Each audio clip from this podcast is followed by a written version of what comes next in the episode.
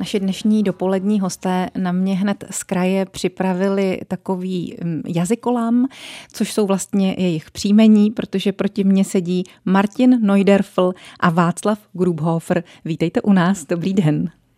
Dobrý den. Dobrý den. A aby tomu pletení jazyka nebylo dost, tak ještě k tomu budeme mluvit o švarcemberské granátnické gardě, o Karlu Schwarzenberkovi jako osobnosti a taky o švarcemberské tradici rodin, rodinné a tak dál. A to proto, že vy se chystáte na jednu velmi slavnostní událost, která má taky komplikovaný název Kirchparáde. Co to je? No, Kirchparáda, takhle, eh, česky říkáme Kirchparáda. Eh, Kirchparáda to je jenom část toho, na co se chystáme v ten čtvrtek 18. ledna.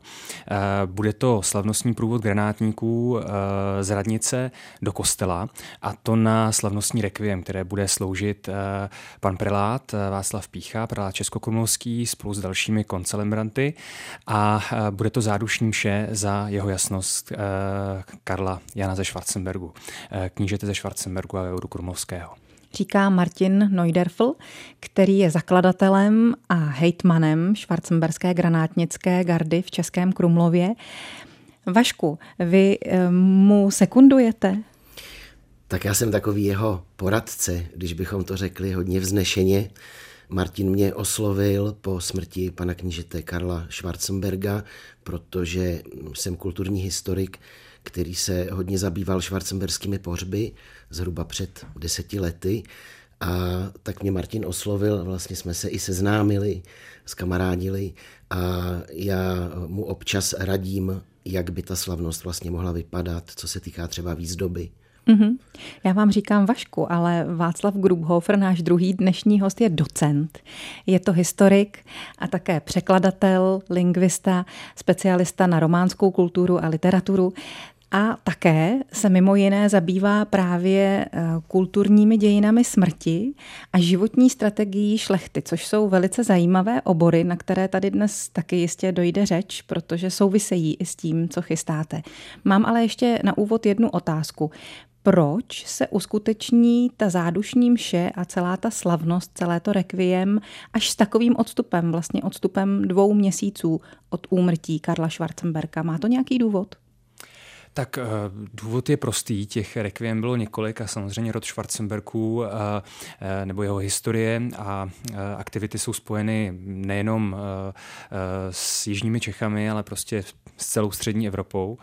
To znamená, že se musel sestavit nějaký základní program tak, aby rodina se mohla jednotlivých rekviem účastnit. Samozřejmě to hlavní, to byl státní pohřeb v Praze, následovalo uložení těles, tělesných ostatků eh, na Orlíku a pak následovat další rekviem v těch hlavních centrech nebo eh, někdejších sídlech eh, rodů v Čechách, v Rakousku a v Německu.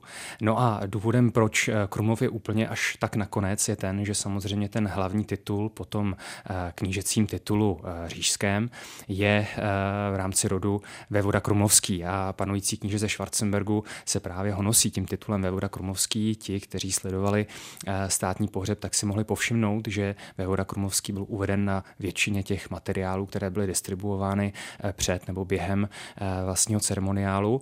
A Krumlov je tedy tím, tím závěrečným rozloučením s osobou jeho jasnosti eh, za účasti rodiny říká další lingvista Martin Neuderfl, náš dopolední host. To jenom, abyste věděli, že v těch papachách v Českokrumlovské švarcemberské gardě nechodí jen tak někdo. Dopolední host Českého rozhlasu České Budějovice. Ti hosté jsou dnes dva, Martin Neuderfl a Václav Grubhofer.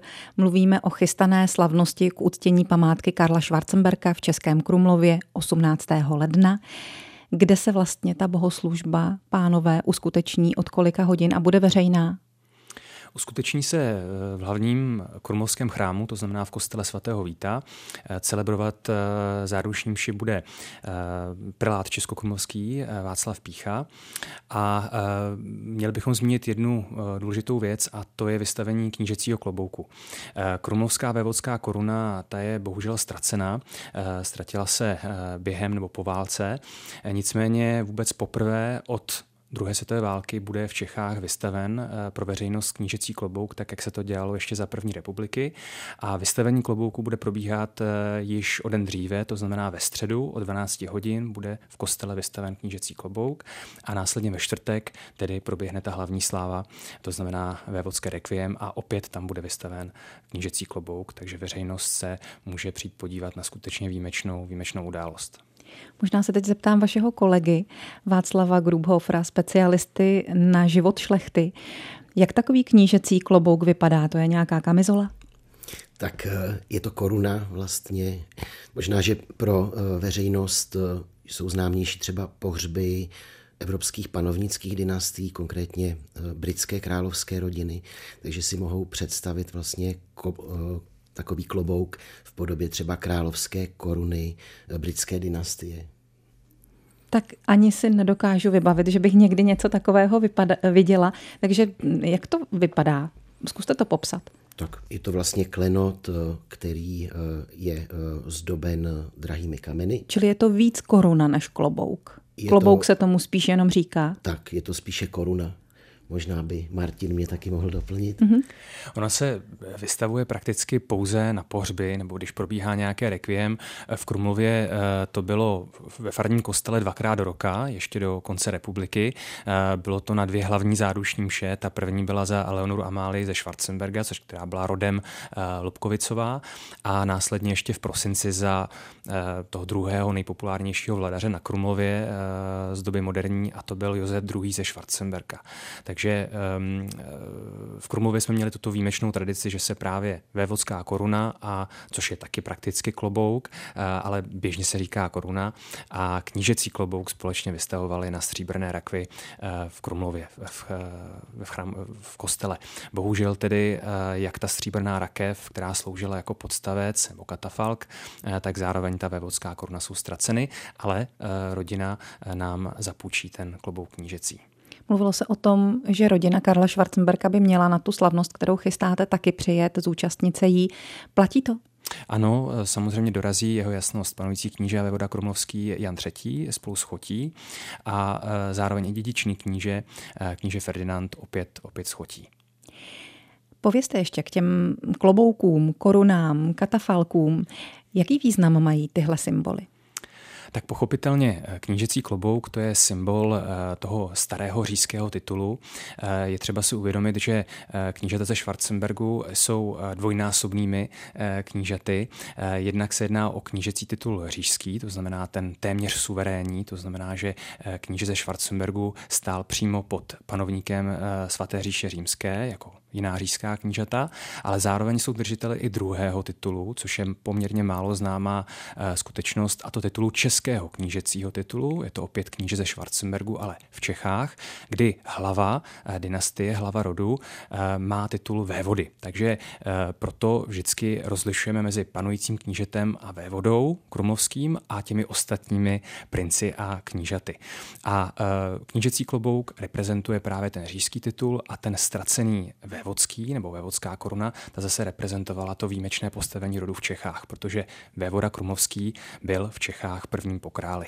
Není jednoduché se v tom vyznat, je potřeba o tom něco vědět, tak díky, že jste nám to vysvětlil. Mluvila hlava, v tomto případě švarcemberské granátnické gardy z Českého Krumlova Martin Neuderfl. Václava Grubhofra bych se teď ještě zeptala i na to, jakou tradici mají mm, švarcemberské anebo vůbec šlechtické pohřby. Co k ním obvykle patří? Jak to tak vypadá? Hmm, tak já jsem se zabýval švarcemberskými pohřby konkrétně eh, v období eh, let 1732 až 1914 takže jsem se docela zblízka seznámil s podobou pohřbů, řekněme, eh, od barokní doby pro až po dobu tedy novodobých dějin. Poslední pohřeb, který jsem studoval, byl z roku 1939, což byl vlastně úplně poslední pohřeb eh, vládnoucího knížete švarcemberské primogenitury Jana Nepomuka II., který se odehrával v Třeboni, ale už za značně tedy eh, komplikovaných, eh, těžkých okolností toho roku 1939. Takže určitě bych zdůraznil velký důraz, který Schwarzenbergové kladli na tradici, na tradiční podobu pohřbů. To znamená, že v podstatě od těch 30. let 18. století do 20. století docházelo pouze k malým změnám. Kladli obrovský důraz na reprezentaci rodu a nešlo tedy pouze o ten pohřeb jako takový, o slavnost pohřbu, o uložení ostatků zesnulých, ale e, šlo také o možnost prezentovat před širokou veřejností hodnoty starobilosti a urozenosti vlastního rodu. E, přece jenom nějaké e, proměny tam byly, které ale byly podstatě vynuceny vnějšími okolnostmi, protože eh, to samotné osvícenské 18. století přineslo celou řadu zásadních změn i v estetice smrti a ve vnímání smrti, ve vztahu společnosti živých ke smrti. Asi takovou největší změnou bylo, byl zákaz pohřbívat uvnitř městských hradeb, uvnitř tedy eh, klášterů, kostelů, kde zpravidla vysoká šlechta měla své hrobky. A to bylo tedy bez výjimky. A eh, Schwarzenbergové tak v 80. letech 18. století museli eh, vlastně řešit tady tu situaci a založit si nějakou novou rodovou hrobku. Mm-hmm. A tím vyvoleným místem se tedy stala jeho česká Třeboň. A od té doby se tedy ty Schwarzenberské pohřby konaly po celou dobu právě v Třeboni. A i z pragmatického hlediska, protože ty hrobky byly tedy za městskými hradbami, tak eh, takovou dominantou eh, pohřbů se staly pohřební průvody jako vynikající příležitost vlastně k tomu ukázat šlechtické hodnoty, rodové znaky, včetně těch klenotů, jako byla knížecí koruna. A e, zatímco v barokní době důraz byl kladen právě na zádušní mši a z hlediska vizuálního by to pro nás možná dnes byla těžká podívaná, protože tomu dominovali kostlivci, okřídlené lepky, monumentální kastra Doloris, smuteční stánky, plné zase té rodové reprezentace, tak zejména ve druhé polovině 19. století se tím skutečným vrcholem pohřební slavnosti stával pohřební průvod, který vedl eh, vlastně z kostela eh, svatého Jílí, děkanského kostela v Třeboni, po hrázi rybníka Svět do, do Manína, kde Schwarzenberkové tedy pohřbívali v takovém nenápadném hřbitovním kostelíku svatého Jilí a teprve v 70. letech 19. století vystavěli tu slavnou monumentální Schwarzenberskou hrobku. Tak díky moc i za tyhle zajímavé informace z historie švarcemberských pohřbů, které do našeho vysílání přinesl Václav Grubhofer. Za chvíli budeme pokračovat třeba srovnáním s dneškem. Dnešní povídání s dopoledními hosty Českého rozhlasu České Budějovice Martinem Neuderflem, hejtmanem švarcemberské granátnické gardy v Českém Krumlově a historikem Václavem Grubhofrem jsme na chviličku přerušili fanfárou, kterou zahráli právě granátníci z Českého Krumlova. Náš zvukový mistr Michal Kolář si tady dlouho takové zvuky schovával pro nějakou příležitost, která přišla právě dnes. Zazní i to, co jsme teď slyšeli, příští týden 18. ledna v rámci rozloučení s Karlem Schwarzenbergem v Českém Krumlově? Ne, eh, to byla, eh, můžeme říct, fanfára, bože chválíme tebe, což je skladba, eh, je několik variant, která zazní vždy při ceremoniálu styčování praporů v Českém Krumlově na každý státní svátek, ale tato, tato fanfára nezazní. Zazní samozřejmě krumlovská, my tomu říkáme vévodská hymna, nebo adolfinská fanfára, to znamená fanfára panujícího knížete. Mm-hmm. Jinak se o hudební doprovod celé té akce budou starat jeho české sbory na radnici, kde proběhne vlastně první slavnostní uvítání nového panujícího knížete a vévody eh, zastupitele města, tak tam zazní v podání Belárie Věno, což je eh, sbor od Bedřicha Smetany. Eh, byl to sbor, který byl zpíván za první republiky na akcích, již se účastnila švarcemberská rodina knížecí v Českém Krumlově, takže tímto navazujeme na krásnou prvorepublikovou tradici a po zbytek vlastně to hlavní, tedy Requiem, tak o hudbu se postará chrámový sbor spolu s dalšími spolky. Nahlášeno máme 40 hudebníků a zpěváků pro vlastní mši, takže to bude skutečně i velmi silný nejenom náboženský a duchovní, ale i kulturní zážitek. Vašku, čili pane docente, vy jste se přiznal k tomu, že jste radil svému kolegovi Martinu Neudorfrovi s tím, jak by ta slavnost měla vypadat, takže co tam dál se odehraje, na čem jste trval? Tak eh, já jsem trochu trval na tom, aby tam byly ty tradiční prvky, které se objevovaly buď při švarcemberských pohřbech, nebo právě při těch jednotlivých zádušních mších a takovým jako nejvýraznějším symbolem byl katafalk, což byl vlastně pozůstatek právě těch eh, barokních eh, kaster Doloris, čili nějaké, nějaká vyvýšená konstrukce eh, smuteční, ozdobená právě tou knížecí korunou, svícemi, věnci, nějakou květinovou výzdobou. To se nepodařilo, ale zase to beru tak, že uplynulo vlastně skoro 100 let od těch posledních pohřbů, které se konaly ještě tímto tradičním způsobem. Takže to berete sportovně. To beru sportovně, ale eh, co eh, pro mě osobně to nejdůležitější je účast právě švarcemberské granátnické gardy, protože kdybych měl tedy myslet na něco úplně typického pro švarcemberské pohřby, co je odlišovalo třeba od jiných lechtických pohřbů, tak je to přítomnost právě knížecích granátníků. A co také považuji za důležité je, že tam bude hrát důležitou roli kaple svatého Jana Nepomuckého, která se tedy nachází uvnitř Českokrumlovského kostela svatého Víta. A to je naprosto zásadní. Tam také bude eh, spočívat eh, chvílemi ta knížecí koruna a tam by také měl vést průvod granátníků jak z té kaple, tak do kaple zpět. A to je zásadní, protože Právě v této kapli Schwarzenbergové založili svou hrobku srdcí, což je velmi tedy ojedinělá záležitost. V rámci střední Evropy byly asi jenom tři šlechtické rody, které takovou hrobku srdcí měly. Já jsem o tom něco četla. um, dokonce snad, že Schwarzenbergové pohřbívali srdce svých příslušníků zvlášť. Je to pravda? A k tomu sloužila ta hrobka? Ano, eh, je to tak. Eh, ta tradice eh, odděleného pohřbívání srdcí u Schwarzenberků sahá mm, velmi hluboko do vlastně roku 1732, kdy zemřel Adam František ze Schwarzenberku. Ještě takovou velmi nešťastnou smrtí byl vlastně zastřelen při lovu u Brandýsa nad Labem samotným císařem Karlem VI.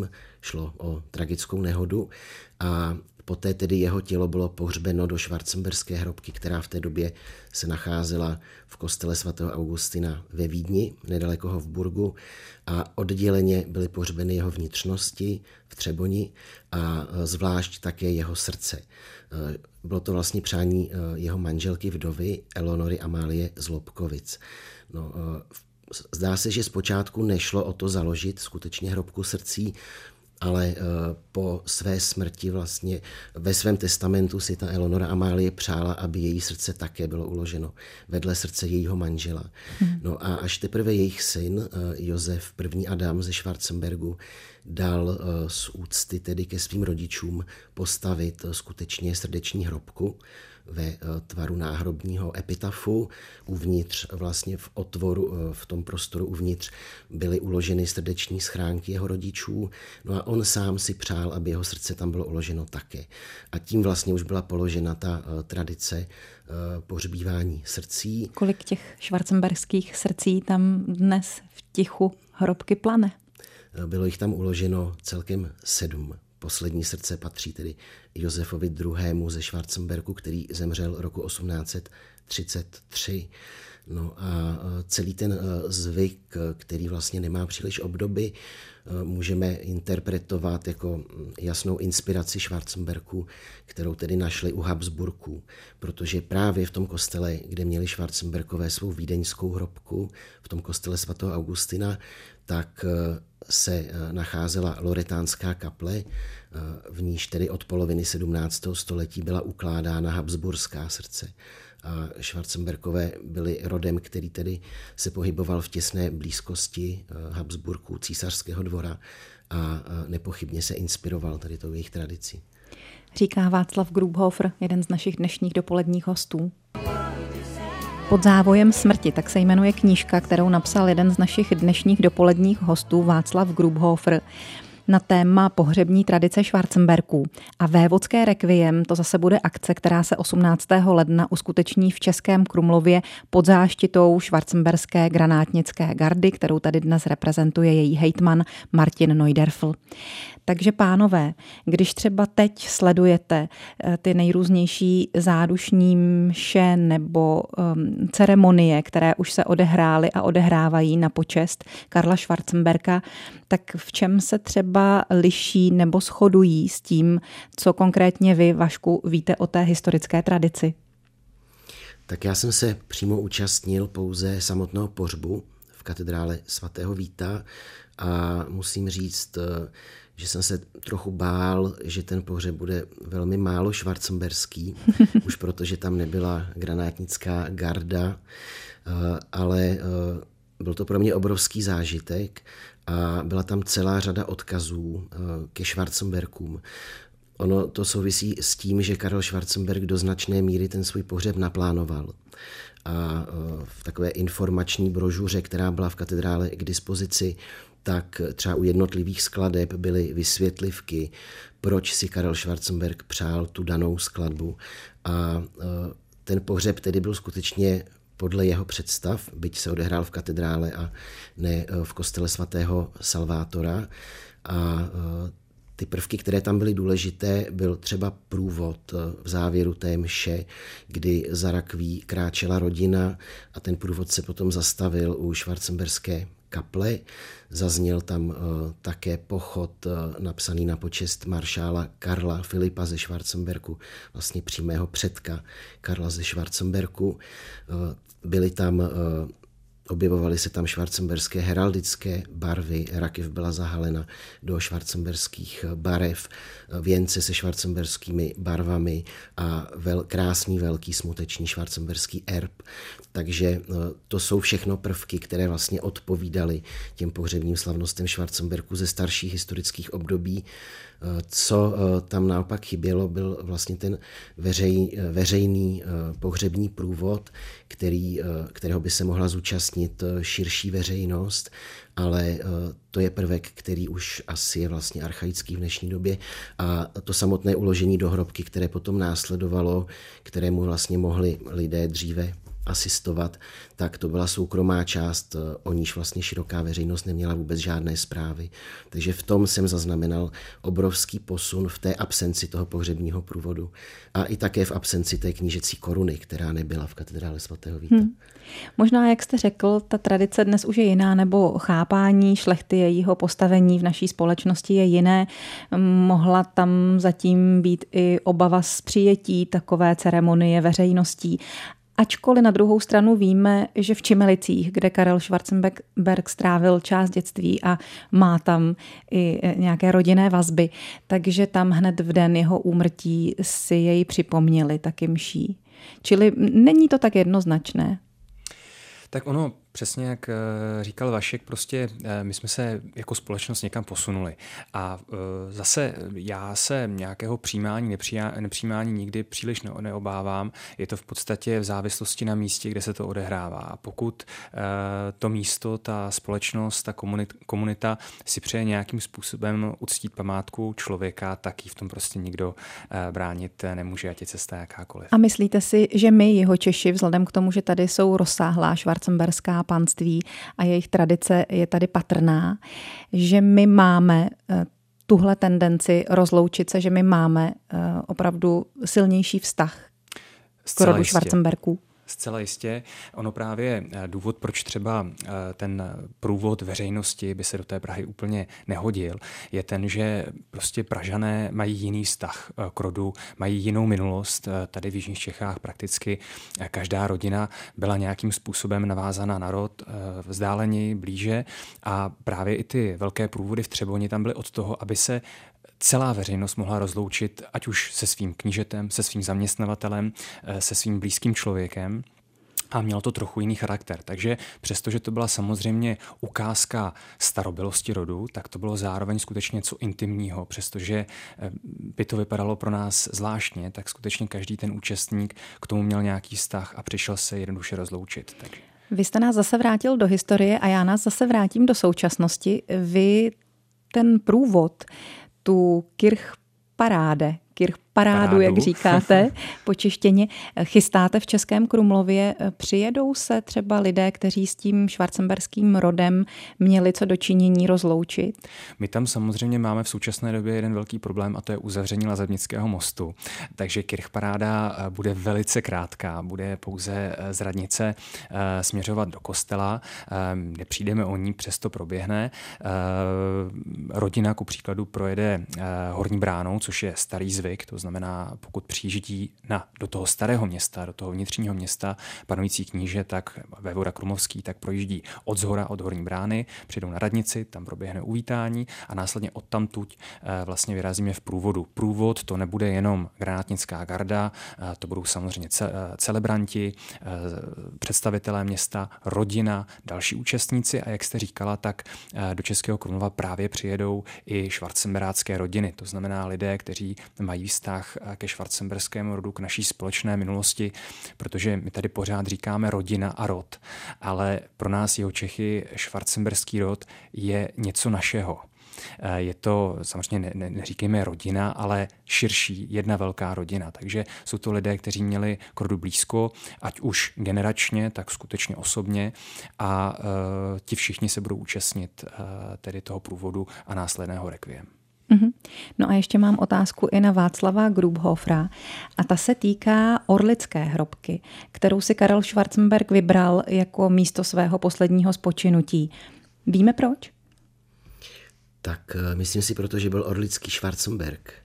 Eh, my vnímáme Schwarzenbergy někdy jako jednu rodinu, dnes už je to jedna rodina, ale on se ještě narodil jako příslušník orlické sekundogenitury a eh, ty hrobky eh, šlechtické obecně, švarcemberské, nesloužily jenom jako úložiště mrtvého těla, ale v podstatě jako chrám rodinné paměti a Schwarzenberkové, orličtí Schwarzenberkové si postavili svou vlastní hrobku nezávisle na švarcemberské primogenituře, aby vlastně stvrdili svou vlastní identitu. Mm-hmm. Takže eh, to rozhodnutí Karla Schwarzenberka mě příliš nepřekvapilo. Pokud vím, tak ta třeboňská větev ho adoptovala, aby se scelili majetky a celá ta rodová tradice, vidíte. Ano. Ale on se tímto symbolickým gestem vrátil domů.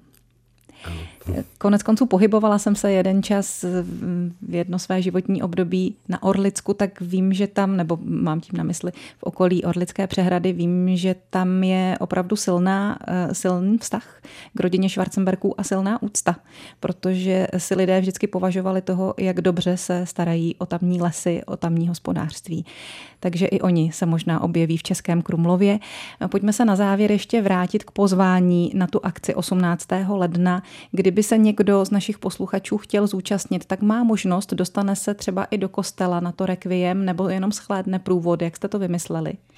Tak eh, vlastní rekviem je otevřené, je vítána široká veřejnost. Samozřejmě kostel má nějaké, nějaké limity, ale my jsme se rozhodli, že už jenom proto, že eh, celá tato záležitost je de facto iniciativa pana preláta, tak je to veřejná mše, eh, tak jak to má být. Všichni jsou srdečně zváni k účasti, ale musíme se připravit na to, že tam bude skutečně hodně lidí. I z toho důvodu jsme se rozhodli vystavit knížecí klobouk den předtím, to znamená, že od 12. hodiny ve středu 17. Eh, ledna až do, eh, řekněme, 8. hodiny večer skutečně bude možné přijít eh, do kostela, podepsat se do kondolenční knihy a podívat se na knížecí klobouk, protože to je výjimečná událost, spolu se stráží granátníků. Druhý den, abychom například vyšli vstříc i školám a dalším, kteří prostě nestihnou potom ještě na vlastní rekviem se přijít podívat, tak opět ve čtvrtek od 8 hodiny raní až přibližně do 3 hodiny bude zase vystaven knížecí klobouk spolu s kondolenční knihou a následně od té páté hodiny tedy vypukne to hlavní, to znamená rekviem. Před vlastním rekviem proběhne ještě ceremonie přesunu granátníků, praporů a pochopitelně knížecího klobouku, který bude dočasně uložen v nepomucenské kapli, tak se opět vrátí zpět před oltář, takže to skutečně bude velká podívaná. Říká na závěr našeho rozhovoru Martin Neuderfl. Děkujeme vám oběma i Václavu Grubhoferovi za to, že jste byli našimi dnešními hosty a že jste přinesli spoustu zajímavých informací, ať se celá ceremonie povede, líbí a ať poslouží svému účelu. Děkujeme naslyšenou. Děkujeme naslyšenou. Naslyšenou.